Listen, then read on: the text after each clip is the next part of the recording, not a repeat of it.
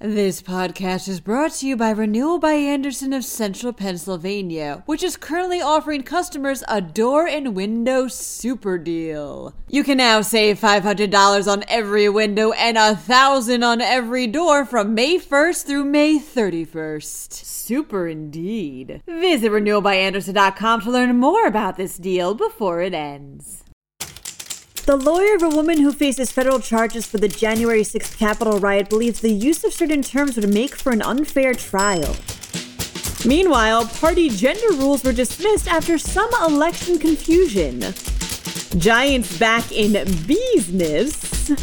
Plus, the queen of Walt Whitman Boulevard steps down from her throne. I'm Claudia DeMiro, and you're listening to Today in PA.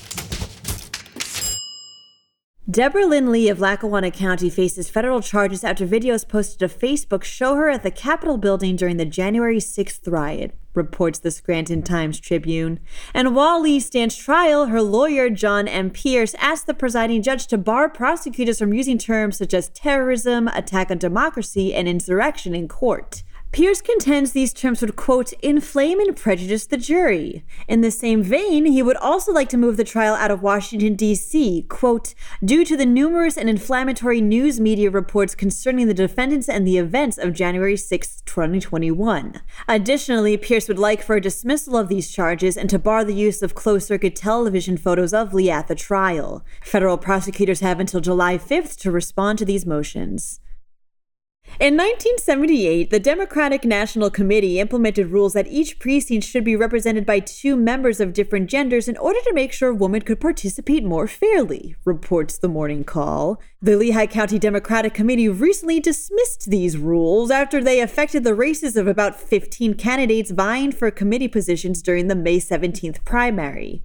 Committee Chair Lori McFarland explained the rules were dismissed because ballots instructed voters to select candidates, quote, regardless of gender, unquote, and not everybody realized the committee was sticking to these motions. McFarland confirmed these rules would resume in future party elections, with the committee approving ballots so voters don't feel misled.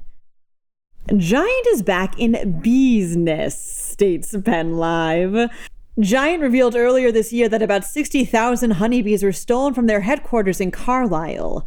As of this week, in honor of National Pollinator Week, Giant unveiled new beehives housing about 30,000 honeybees meant to replace those that were taken. Giant stated it will continue to add to the colony over the next few months with the ultimate goal of housing 450,000 honeybees. The person or persons who stole the bees have yet to be caught.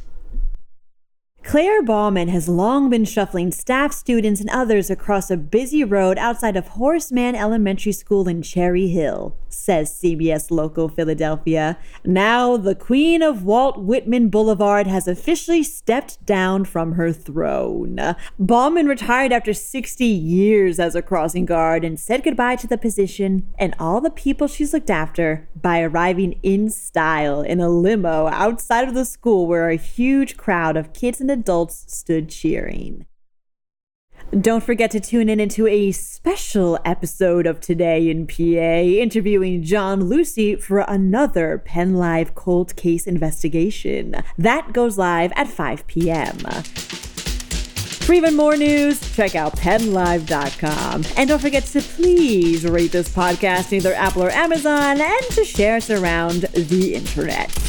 Thanks ahead of time, and as always, thanks for listening. I'm Claudia DeMiro, and I'll return for more of Today in a PS. This podcast is brought to you by Renewal by Andersen of Central Pennsylvania, which is currently offering customers a door and window super deal. You can now save $500 on every window and 1,000 on every door from May 1st through May 31st. Super indeed. Visit renewalbyandersen.com to learn more about this deal before it ends.